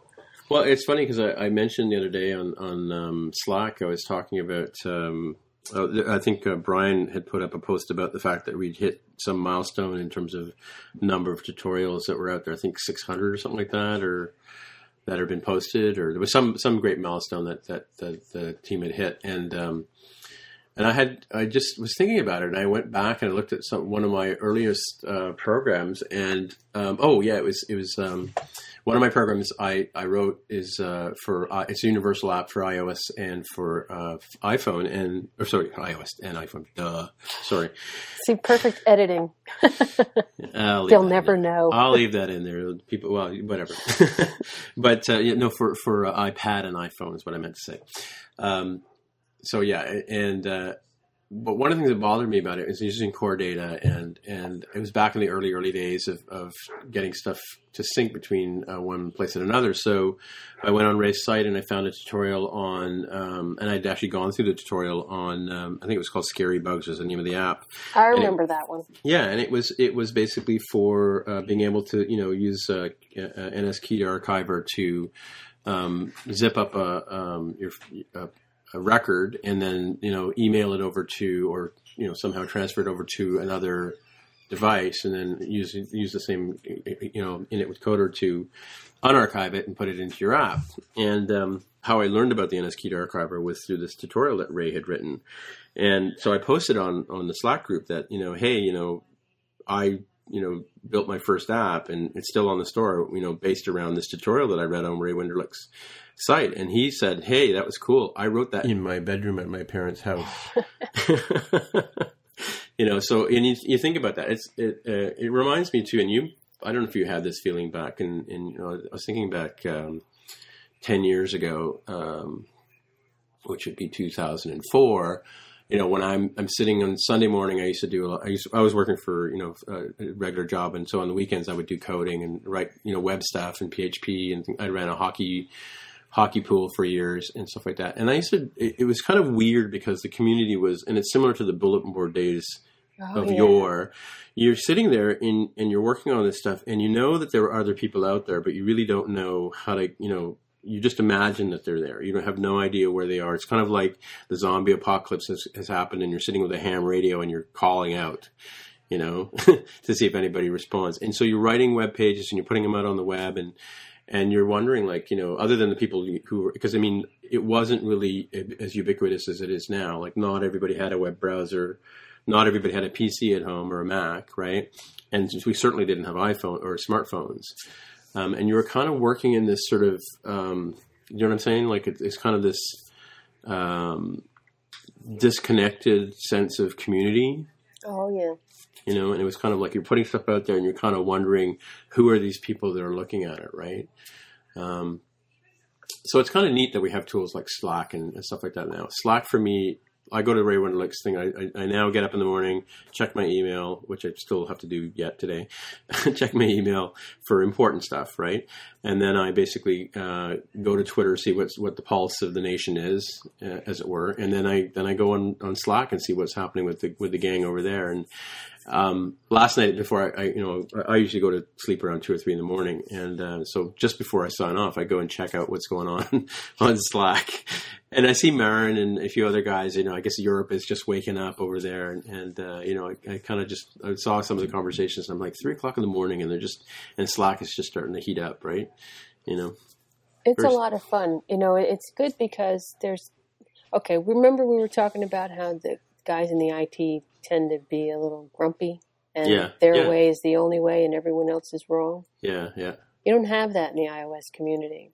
yeah. That's true. You have people who are willing to go beyond what normal people would do to help others. You have people who are open to learning other suggestions or other ways of doing things. Mhm, And- mhm. you know, having that community of people there is such an awesome experience. You know, like uh, I'll have a question and I'll just throw it out there, and you know, sometimes you get an answer back, and sometimes you get five answers back. Mhm, mhm, And it's nice that when when someone else has a question, you're able to respond and not be attacked for your response. You know, maybe Mhm. Maybe this is the way you've always done it, so you reply to the person, "Hey, give this a shot," and then someone else will say, "Well, that might work, but try this." But they don't demean you; they don't make you feel stupid. It's funny that you mentioned, you know, getting books to figure out how to do things. And yeah. I when Now remember when I was saying that uh, I, a lot of things I do, it's because people have challenged me. Sure. Yeah. You know, like you can't do this because. Yeah. Well, when I, I wrote my first children's book and published it in like 2006 or something, and it was Mhm. because they told me, you know, you, you couldn't, it's too big of a project and there's Mhm. no way. Did you did you self publish it or? I did, and I didn't know anything about publishing industry or how to market myself. So Mm-hmm. I bought this book, Shameless Marketing for Brazen Hussies. It was the best purchase I could have ever bought myself. Wow. Shameless. What is it called? Shameless Marketing for Brazen Hussies. Wow. It sounds like it sounds like a um, a book for streetwalkers. Well, Maybe it is. it, it just it, it contained a lot of information on how to you know Ask for money. yourself. Ask yeah, for money. And, and it was a book for entrepreneurs. yeah. And I guess in 2006, when I when I published that book, that was technically the first time I ever had an idea and took it from start to finish, and just like all in. That was it. That's what I was doing. hmm. You know, prior to that, it was like, yeah, this is cool, this is cool, this is cool. I'll try this, I'll try this. But that that particular project was the first time I ever really knew what I was doing. It was a conscious decision to do that, whereas everything else just sort of happens. hmm hmm That Yeah. was the book. Shameless Marketing for Brazen Hussies. 307 awesome money making strategies for savvy entrepreneurs. Well, it's funny because I, I did a I did a gig for a while. I wasn't too, I wasn't really thrilled about it at the time. And in retrospect, I, I it was very everything I've done in my life has, has been good for my where I am today. And like you said earlier, um, but I took a job where I was basically working as technical sales support, and you know I'd go out with salespeople, and you know I had to wear a suit, which I hated. Um, and we talked about, and the, the idea was I was a Mac guy and or a computer guy, and I was trying to introduce to the world of printing where they were still using light tables and you know Ruby tape and stuff like that um, to do things use electronic publishing, right? And um, I remember that one of the important things I learned from one of the other guys who was successful as as a salesperson, they used to always say you have to at some point in the conversation you have to ask for the order, right? Oh, and yeah, which you know, it, it always you always kind of feel kind of sleazy doing that, but at the end of the day, but but that's how you get that's how you win the business. You at some point in time, and I learned this again through another buddy of mine at Coach. Is at some point in time you can go in and you can talk talk your head head off about how thing happened, how iOS works, how the App Store works, how you get an app done. But at some point you, in the conversation, you have to say, okay, well, we've reached the point here where now you have to start paying me for my knowledge, right? Or It's the assumptive close. That's also very helpful. the assumptive close. Yes, that's um, my son does that great. So, what time will you be taking me over to my friend's house for the sleepover? oh, really? That's cool. Wow. yeah, no, it works well. I mean, even even when we ask our guests to be on the show, Sure. you know, we we try and be optimistic. Can. I be on your show, by the way? Sure, why not? okay. we we have a blast. I mean, we just we ask people and and they say yes, which is amazing. But I Mm. think part of the reason they say yes is because you know we're very. I don't want to sound cocky, like oh, we're positive you want to be on the show. That's not what I Yeah, mean. What I yeah. mean is we have a positive feeling that well, of course they're going to say yes because you know if you put it out there in a positive way, hmm the universe is going to resonate with that. But if you put it out there in a negative way, the universe is still going to resonate with it, but the return isn't going to be exactly what you wanted. Yeah, and, and I think I think part of I mean I was I was kind of curious about that about about how you get guests for the show, and I guess uh, yeah, it's as simple as just asking. I mean, and that's the thing you'll never know unless you ask, right? And, yeah, well, and- we have asked a very fantastic guest, and this particular guest said yes, and I'm I'm going to be really happy if I don't pass out on the show tonight. well, you said that you said that you said that last week. Was that the same guest or was that different guest that we were talking about? Same guest. Oh, okay. So, you, so you're just pumped about, and I, and it's not Wil Wheaton, right? It's not Wil Wheaton, but we would ask him about Cool Whip. If it were. whip. and it's not. It's obviously not somebody who works for Apple because they can't talk to you. Let me think. Who else could it be? Um, I think I know who it is, but I'm not going to say. Um, He he is the Tim Burton in his field. really? Yes, I I am ecstatic that he he agreed to be on the show, and I mean this this individual is just someone who I admire greatly. Wow. So The Tim Burton in his field. Now you really got me thinking. Oh yeah, Well, especially when you, you, you compliment somebody with that kind of moniker after what you said about Tim Burton earlier. yeah. Hmm. You know, this is going to turn into a two-part uh, podcast. already, we already we've already been on for two hours. I didn't even know we were doing a podcast, so no fair. well, I, I should be honest with you. We're, we're I was actually going to uh, we're we're doing a best of show tonight because um, uh, one of our guys can't participate, and I've often thought, well, okay, so if one of them can't show up, why don't we just have somebody else come in as a guest, or or, in your your style of format, have a have a conversation with somebody, right? Because I mean, there are more than just the four of us developers, right?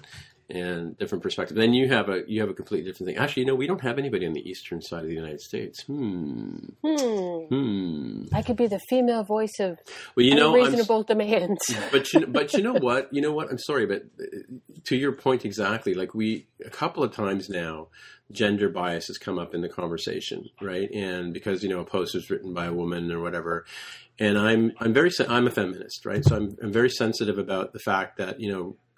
I don't know if you've been following the thing about women in tech, but they're not getting a fair shake uh, in general. I mean, there's always been the glass ceiling and all that kind of stuff, which I'm sure you've heard of. See, I am probably the worst person to talk to about that. No, and I, and I'm getting I get that because I know I know you said already that you don't really sort of pay attention to those pulses, right? But No, My- it's not that. It's that no one is capable of holding another person back. The moment that you give someone that power, the moment Yeah. that I say to you, yeah, you're a man, therefore you're holding me back because Yeah. I'm a woman, is the moment that I will be held back not because of you, but because of me. Well, I guess here's my point. The reason why I want to be careful on our show about talking about um, issues around you know being a woman in tech is because the four of us are not female, right? Not that you're aware of, right? Well, I think we're all partly female, but then that's because I'm old enough to realize that that's that's the case, right? That's but um, it's yeah, fu- see, I, I turn myself off from all that. Call me naive, but I've actually not watched the news, like Yeah. mainstream news, in in a long time, maybe maybe Yeah. 15 years. I don't Yeah. even know. yeah, Because I found that the more I paid attention to the things I didn't want in life, the Mhm. more of those things I received. You're right because I, I do tend to I tend to go to Twitter now and, and I don't read everything I, I see because it's it bothers me a lot. You know, like to, to see this kind of again it's that white knight thing I talked about earlier, right? That I I want to be able to fix it and I can't, right? No, you definitely can't fix the world's problems. No, like the uh, what you said earlier about power. Um, It is. You can only give someone power if you choose to give it to them. right. And you know, I don't know who knows this, and really, it doesn't it doesn't matter at this point. But you know, I I have survived a lot in my life, and mm-hmm. there were times where people have had power over me, and men have had power over me, mm-hmm. and you know, I I was put in situations where I was helpless. And that is a horrible feeling, and that is something that I'll have to carry with me until I die hmm hmm but I can carry it two ways. I can carry it as a victim, which is a burden, and it's it's draining and it's tiring and it's emotional and it beats you up daily. hmm Or I can carry it as a survivor, hmm and that's definitely way more empowering. But at the same time, you need to be careful with how you use the word and term survivor, Yeah. right? Because that can even have a negative connotation along with it. Hmm hmm If you simply just say, "That was my experience, and now this is my experience today," Yeah. Yeah. you know it, it's all about how you react to a situation. You know did, did i enjoy having been put into a powerless situation? Absolutely not. Would i like to be there ever again you can bet your sweet ass never again would i like to be there Yeah, yeah, yeah. I, and I can, I, I'm safe enough to, to admit that I've I've been put in positions of where I felt powerless too, and, and I I totally relate that I didn't didn't enjoy it at all. Right, so it was very disturbing and very very distressing. You know. right and and you have to take the power back I, it's funny because when i just started this podcast with felipe hmm i went into a group it was like a webinar or something hmm to learn about podcasting. And one of the things that we were even talking about before was that you don't feel like you have confidence. You don't feel like you're good enough. Why would anyone listen to your podcast? What could you possibly have that someone else could be interested in? You are nothing. There's nothing there that you have that anyone would care to hear. hmm hmm That's what was running through my head. And when I when I put that out to the group, I said, you know, I'm not really good at what I do. What's the point? Hmm. the woman told me, and it was the best response ever, and I never really considered it until she said it, that if you know that you are able to do something, stop playing the victim. Stop being the person who doesn't think they're good enough because you're, you're making yourself the victim. And when she said it to me that way, I knew that I had given my power away and I needed to take it back. I needed to have that self confidence. I needed to understand that, you know what, I am valuable. hmm hmm And it's a whole different feeling when you're empowered versus when you're powerless, even if it's a perceived powerlessness. What what it what it's doing for me personally is it's making me reevaluate my position as a male and and a potential misogynist, right? Um, as I said before, I'm you know I, I identify as a feminist and, and I'm and I'm totally you know Yeah, but women objectify men all the time, and it seems to be a double standard, and it's Yeah. it's frustrating. yeah yeah you know, mean, I see it on my Facebook. People will post pictures of uh, what's his name, Chris, the guy that played Thor. oh Chris Hemsworth Yeah, and you know, you wipe the drool off your keyboard, you make some sort of comment about how gorgeous he is. But if you're a woman, that's okay. You know, you put up a picture of, of whoever is Yeah. a hot woman, and a man does that, Yeah. he gets ostracized. Why? well he does does he or doesn't he I mean it's He some, does. sometimes sometimes in some communities he does but in some other communities he's he's he's not vilified but he's he's like you know given high praise by his buddies you know, high fives all around kind of thing you know I just think people need to mind their own business, do hmm what makes them happy, and stop trampling on other people in order to do that. You know why the cyberbullying and the bullying goes on? no why maybe because do because we're not allowing people to be survivors. We're we're allowing them to be victims. mm mhm. We're not empowering them. We're we're trying to force the bully to stop what he's doing, which you can't do. right right What you need to do is you need to you need to empower the people to change their reaction to the bullying. Hmm. They need to they need to be given the tools to deal with the people that are like that. We shouldn't be trying to to manage people. We should be allowing people to manage themselves. That's great. I'm, I'm glad you said that. Yeah, I, I told my kids from the time they entered school, do not allow anyone to take away your power. If you're being bullied at school, we never, I'll be honest with you, we never used the word bully Mm. in school when my kids were in school. Mhm. I would say if someone's picking on you at school, you need to stand up for yourself. If you see someone picking on someone else, you need to stand up for them too because maybe they're in a position where they can't. Right, right. But but don't sit back and allow it to happen. Yeah, and I think that I think that that's another disturbing side that, that, that seems to be happening. But but again, it's it's I think these these are the, the kind of sentiments that, that need to get out out into the wild, and and uh, people really sort of need to start owning owning themselves their own their own reactions to things. And uh, but again, it comes back to we talked about earlier about people just don't feel that they have uh, they don't feel they're good enough. They don't feel they're you know they have something to say. They don't feel that they're their work has value. And even you and I talked about sending stuff into the Ray, the Ray Wenderlich group, thinking you know they're gonna they're gonna find us out, right? Yeah, I, I, I walk that line of you suck and you're awesome. you suck and you're awesome. and I usually have one foot on either side, and sometimes they change feet, and and I trip, and you know, and it, it goes back to my mood. If if I'm in a good mood and I'm putting out positive energy, things are moving and shaking, and things are awesome.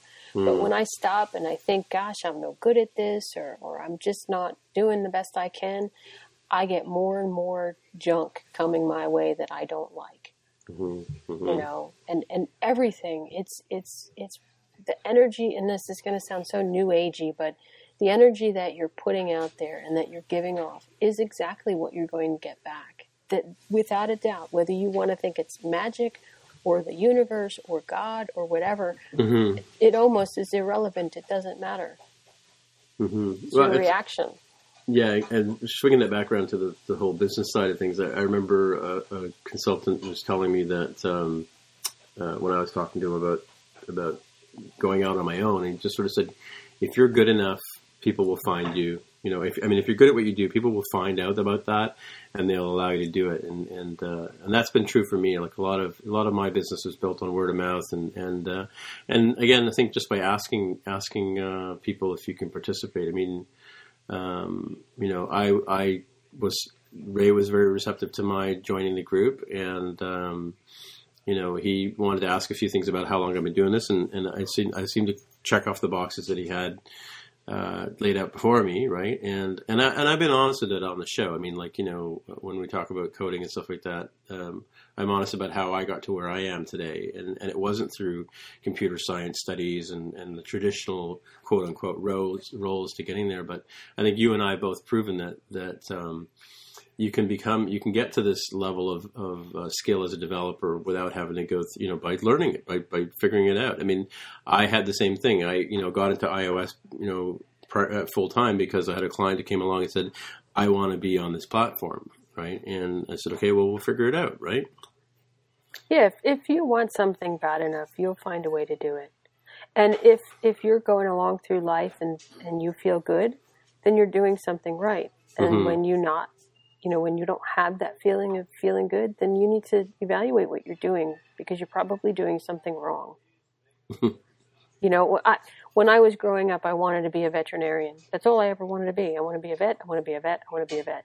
Mm-hmm. Mm-hmm. Well, when I was 14, I got the opportunity to work alongside a vet, being a veterinarian assistant, and you know, help with operations. And guess what? I discovered it didn't make me feel good. I didn't want to be a vet anymore. Really? You know, and it's it's that you have to listen to what your body is telling you. Mm-hmm. Mm-hmm. If if you're not comfortable, if you feel like something is wrong, then something's probably wrong. Right, You're doing right. something wrong. Find out what makes you happy and do that. If you're lucky, you'll make some money. If you're not lucky, then try and find a job that you can at least tolerate to make some money. Mm-hmm, mm-hmm. Mm-hmm. Cool. Well, listen, I, I think we better wrap up because uh, we're going uh, long time, two hours of recording, by the way, just in case you're curious. My goodness. Yeah, yeah. It's been great. Um, And and you roped me in by asking me about writing. You little. no, I, it wasn't really. It wasn't. No, it's it's it's funny. It's just, it, it's the, the the opportunity struck me when we first started talking, and you started talking about stuff that I thought, oh god, this is like stuff that people would want to hear on my on my show, and probably even on yours, right? So. So I figured let's let's fire up We should have a crossover show. well, I, have all six of us on. well, it's it's a joke that I did actually I did actually say that to uh, I follow um, release notes quite a bit, and um, that's where Charles Perry was the guy I was telling you earlier about the idea about finding a market and building a product for the market. Uh, I saw him speaking at NS North in Ottawa, and um, so I started following his show, and then and uh, Joe I almost forget how to pronounce his last name, so I'm not going to try. But uh, I've been following them, and it's funny because I find, and I hope they don't take this the wrong way, but I find that our show and their show are mirrors of each other, right? They talk about everything but the code, and we talk about, you know, it's more than just a code. And we end up talking about the same sort of things, and we're, we follow the same sort of things online, you know, and um, I mean, in terms of in terms of the, the topics of the day, sort of thing, right? So, and I shout out to their show all the time because I think people should listen to that show as well. As well, as well, they should listen to Roundabout as well. I think too. Roundabout. Roundabout's just for fun. I don't know if anyone listens or likes it, but we're having a blast. Well, don't you? How do you? How do you? And uh, we get asked about podcasting, which is why some I've been asking some questions about that. So, how do you? How do you manage the uh, the stats, and, and do you keep an eye on that, or do you even care? Oh, we don't even care. I know that's horrible Yeah. to say. We used to, when we first started, we would look at Libsyn. They have a really nice stats tracking, Right. and we would check it periodically, sometimes multiple times a day. And then both Felipe and I were talking the other day, and it's like we don't even look anymore. We're we're literally doing this show not to make money, not to become famous, not Yeah. for anything that you would expect a person to do something for. Yeah. We're literally just doing it so we can hang out together and talk to really cool people. well, I, I kind of I think of it akin to. I mean, like I have I, I work for a couple of professional broadcasters, and uh, and I see how they do stuff. And I've actually gone behind the scenes, and, and I actually went into it. I actually worked for a guy who was on pretty famous on TV here in Canada, and I'd been working with him for four or five years. I had never actually gone and seen a taping of his show. So just before he wrapped up the, he's no longer doing that particular show. He moved on to something else. Um, but uh, I went and I, went, I made a point of going to see, you know, one of one of the tapings, so sort of see the movie magic that happens behind the scenes. But I see that what we're doing. I think podcasting, and I, and I didn't get into it initially, but now that I'm, I'm into it, I like it. Is it's akin to sort of NPR, you know, like uh, public radio, you know, having a cable TV show, you know, where you just you get some airtime and and you, you do what you talk about what, what makes what turns your crank, right? And I think that's what Roundabout's about, and it's kind of what we're about. We're, you know, our show is we're more centric around iOS and development and stuff like that, and challenges for developers. But, uh, but it, I mean, that's why you and Felipe do it, because you just you have something, you have a conversation, and you think people might be interested in listening in, right? I don't even know if we think they might be interested in listening. Yeah. That's horrible. I know. I do hope people listen. I do hope that they're enjoying it, hmm and I hope you know if if if we could make the show better for people, then that they let us know and be honest. Yeah. Well, I mean, and that, that's the hard. Do you ask people to um, review at all, or Uh, yeah. Occasionally, we'll we'll ask for reviews, but Hmm. you know, he's so much better at closing the show than I am. Right, right. Well, I, I'll tell you what I did was was um, um, we I, we initially didn't start off with a, with an introduction, and then Jaime one day just was goofing around with his mic and, and did an introduction. So we started using that. I, I dropped it off because I want to get the show out uh, quicker. But um, one thing I picked up from release notes is I I, I do a, a recorded and ending, and then um, I basically just run that at the end of the show. It talks about you know the website and, and where to find us and stuff like that. So yeah, so Yeah, we have a bunch of different little mini tracks that happen. I mean, we've got the intro, you know, the the, the countdown and everything, and then Yeah. we've got me doing the episode intro, yeah. and then we've got the show, and we have to bring in the the uh, chaotic chaos questions and Yeah, that's an interesting little little uh, trick that you guys do. I like that piece. It's it's interesting. I, I've uh, uh, like uh, again, this guy I was talking about on TV. He has he used to have this this rapid fire thing that he used to do at the end of an interview, which was kind of fun because you get people to, to be a little bit more honest about it as opposed to pushing a product or something. But I like your I like your your uh, your introduction. I like the I like the closing bit with the with the um, air raid sirens going off in the background. Yeah, I did that in Adobe Audition. I had no idea what I was doing. I never Yeah. used Audition Yeah. until the podcast. Right. And I said, Felipe, make a recording about zombies. So he did, and then I had to figure out how to make it sound like an old timey radio. Yeah, yeah, And I think I nailed it. yeah. I'm No, it- it's really happy with it. It's actually pretty good, and I told you I like your little zinger that you put between uh, your stinger that you put between uh, between cuts, right? So so that people know that, and it's a good little audio cue because then you know rather than the the, the topic jumping, um, the thread of the conversation changes. What I'm getting at, I think, right? Or it's like a paragraph, or Yeah, we, we stole that from the end of the uh, intro music. My brother wrote that intro music yeah, for us. yeah. Oh, the, the part that plays at the very beginning. Yeah. That's cool. Yeah. So I just stole the end, and, and I did it out of necessity. I did it because when I first did the editing, it was it was a dismal failure, and I'm like, wow, that's real choppy. I need to throw something in there so it's not so abrupt. hmm And although that sound is rather abrupt, it just seems to fit okay. hmm I just Well, like- I'll be trying something new after Christmas. My husband kept asking me, "What do you want for Christmas? What do you want for Christmas?" Yeah. So I finally told him, I said, "Just get me a ukulele." Oh, really? I, I picked one up. My, my grandson's got down in school, and I think uh, they know how to play hot cross buns. So, so I went and bought them a couple of uk- ukuleles. And of course, because they're kids, one had to be green and the other one had to be orange, right? Of course, you have to have different colors. And then I, then I bought myself an Ibanez, but I, I haven't really played it very much. It's it's different fingering, which is you know always a challenge. It's like learning Java now, right? It's supposed to iOS, but um, I just switched over to uh, Lua, this uh, kids book that I'm putting out. I actually had another developer do it, mhm. um, but he's doing it in Lua, and I'm going through the code, and it's pretty cool. Lua is a language. Yeah, it's a scripting language. Oh yeah. It's very easy to learn.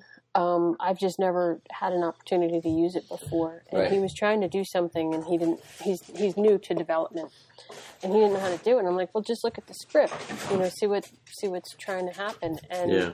he he didn't have time, or he, he, I don't think he felt like he had the ability to do it, even though I know he did. Right. I don't think he had the confidence in himself. So I looked at the script and it's really cool. And I sent it back to him like, "Hey, you can just do this." And he's like, "Oh yeah." So hmm. now he's going to do it, which is great. But it drives me nuts when people don't think they can do something. Yeah. Well, I, I, I guess I, I'm going to close with, with a question that's right up your alley, and and uh, I'm going to love to see what your answer is. But we're all having a great time writing apps for iOS and for iPhones and stuff like that. But what are we going to do when the zombie apocalypse happens? Well, thanks to my mom who let it slip that I have a zombie shelter, I'll be fighting off all the people coming here to steal me out of my zombie shelter. Oh no! wow. I will I will fight for my family and I will fight for those who need help. Hmm. Uh, I know that sounds noble, but it's really not. Um, the the more likely they are to live, the less likely I'm going to have to deal with them as zombies. To be honest with you, no, you know it's funny you asked me that question because just the other day someone said we were talking about books and everything, and I said, you know what? If a zombie apocalypse ever happens, you can find me at the bookstore. She says, what would you do at the bookstore? I said, I would fortify it, and then I would read, and I would read until I am no longer alive. And that is what I would do. Interesting. Hmm. Yeah. Do you know there's a there's a? Did you ever watch Twilight Zone? Did you watch that back in the day? I love Twilight Zone. My favorite episode is when there is some type of global event and Burgess Yeah. Meredith is all by himself. Yeah, yeah. Do you know who wrote that episode? That's my. I was just gonna say that's my favorite episode as well. And he breaks his glasses and can't read anymore. Yeah. Do you know who wrote that? No. Woody Allen. No way. Yeah, yeah, Figures. yeah. He That was. is my favorite episode. yeah, mine too. I, I like the other one called uh, "How to Serve Man," which is um, aliens land and they have this big tome and and and uh, everybody's like, oh, they they want to come and help us and you know, be you know be our our guardians and no, they don't. they want to put you in a big pot and boil you up. Yeah, exactly. Yeah, Twilight Zone is my favorite, favorite. I remember before you could have streaming and, and the whole box set or whatnot. hmm What was it? Uh, is it New Year's Eve they run the Twilight Zone marathon? Oh, I don't know. Where did you do that? I think I think it's New Year's Eve that they always run the Twilight Zone marathon. I could be wrong. It could be a different holiday. Hmm. But whenever it was, I would just sit there and watch and watch and watch and watch and watch. Wow. And in fact, that thing about me not flying. Do you remember the episode with? Uh, Okay, William, William Shatner. that's how I fly. I fly just like he does. Interesting. Interesting. Wow. That's what I would do during a zombie apocalypse. I would survive. I would save as many people as I could, and I would read when I'm not surviving. Alrighty then. Well, it's been great talking to you and, and getting to know you verbally. We've been chatting back and forth for, for weeks. Life- All right. Well, if you have any more questions or whatever, I'll be around on Slack. I won't be around tonight because we got that special guest, but I'll be around. Oh yeah, yeah. I'm just uh, I have to wait with bated breath like everybody else to find out who it is. Yeah, we'll Hmm. probably put it out uh, Friday. Hmm. So you tape Wednesdays and, and edit Thursday, and then it goes up Friday. Is that how it works for you guys? Uh, we, well, those are the intentions to record it in the evening, Yeah. edit it that evening, and then put it out whenever it's done. right, right. Um, that usually never happens. Well, like, uh, fortunately for me, we've gotten pretty good at at um, at the whole thing, um, and it's becoming a bit routine, which is good because Aaron reminds me whenever I go off routine. But um, uh, sorry, Aaron, I don't mean to call you out again, but um, it's gotten to the point where the, the four of us have got the sort of routine down, and we're we're able we're not really stepping on each other's toes too much, and you know they know to say, let me say that again if they mess something up, and then I'll go back and chop them out, right? Um, and um, Do you do audio only or video when you're? actually yeah, we're only doing audio at this point in time, and we, we're we're not that big fans of each other. but and it works okay. I mean, you without seeing each other, you're able to. because Aaron's somebody I see, you know, every couple of months because the taco group gets together every couple of months, and and uh, whereas Mark and I, we we you know we work together. We met. We've met. Mark and I have actually been in the same room. Mind you, we're sorry, I shouldn't say that. We went to IDEV 360 IDEV this year together, so we spent quite you know pretty much three or four days together. But you know, we've only met like physically, you know, for short periods of time to have a beer when I'm down at WWDC or something like that. He'll come up from San Jose, and you know, we'll you know shoot the shit for a while, right? But um, and Jaime, I, I only ever see each other at conferences, right? So it's a strange thing, and I, I never really thought about the whole video being able to see each other thing, but. Uh, we see our little icons of each other online, and I think that that seems to be enough. I think That seems to be enough. well, I think that I don't know. I mean, I find that you know the the we all sort of have taken our different positions. I'm the one that's not paying attention, it seems, and I and I'm sort of the, the MC, and I, you know, we discuss what we have a list of topics. I don't know how you guys do, but we have a list of topics we put up on on uh, Google Docs. Theoretically, we try and read them each before we go in and, and do the recording. And so we have an idea what the pulse of the show is going to be, and then we we discuss before we start taping uh, before we actually before we start the actual show itself, we discuss what are the top three things we want to talk about, and then well, part of our thing we don't do the, the questions like you do. We have we ask for um, a technology piece or a, a, an app that we find that that's interesting, and um, we each take a turn talking about that at the, at the wrap up, right? Because sometimes it'll be like you know uh, somebody will write something cool, some new you know um, method or whatever. Did you see that thing on? Um, there's a, a guy who just showed up um, a couple of days ago, and he wrote this cool little um, I saw the link. I actually didn't click on it, but I think I know what you're talking about. the animation with, where you have the, the placeholder um, names, like you have the UI label or the, the text fields with the with the placeholder text, and then when you when you start typing on it, he he takes that text and makes a little floating label that just floats up in a, in a smaller typeface above the field, so you know what the field is. Oh, that's cool. Yeah, I, I think so too. And we built an app, and it's one of my most frustrating things about an app that we built is because uh, from coming from my web days, you know, you want to put a la- you want to put a text. I want to say label. You want to put a label, and then you want to put a text field. Like, screw the screw the web people. I'm going to talk about iOS. You put a label on there, and you put a text field, and so that so that somebody when they put their email address in or their first name or last name, they know what they've put in there, right? But because of the, the limited real estate on a phone, you know, the the tendency has been to make it um, a text field with placeholder text, and then just let the chips fall where they may, right? And Yeah. which I think too, as a UX experience, is is not very good, you know. So I and and this cool little uh, Yeah, take a look at it. I'm going to see if I can work it into some stuff that I'm doing. And it's um, Yeah, I'll have to take. now that I've mentioned him 27 times, I have to look it up and give him a shout out. Oh, uh, Fahim Farook. Uh, he's from he's from Europe because he seemed talking all the time, and it's called Float Label Fields, and it's on GitHub. It was good talking with you. Thanks again. You too, yeah, and, and you know, it's seriously about. Uh, it'd be really interested to be on your show if I'm if I'm qualified enough. Everyone's qualified to be on the show. Trust me. We're not even qualified to have a show, so how could you not be qualified to be on it? Yeah, well, don't tell anybody that much too much. all right, well, we'll see you on the funny pages, and I'll see you in, in Washington for RWDevCon. All right, Tim, it was good talking to you. You too. We'll uh, Have a good day. see you on the funny pages. Bye. All right, bye. Uh, thanks for listening. Um, once again, my name is Tim Mitra. I am in Toronto, Ontario, and my Twitter handle is at T-I-M-M-I-T-R-A. And uh, you can find Tammy Coron on Twitter at Paradox927, as well as at Roundabout FM.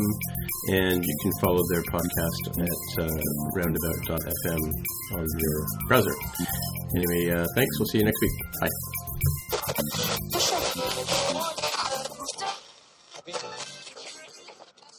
Any zombies happen to get into your house, go for the brains.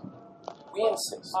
Do not leave your house. Set the world Thank you very much for your cooperation. on fire. I just want to start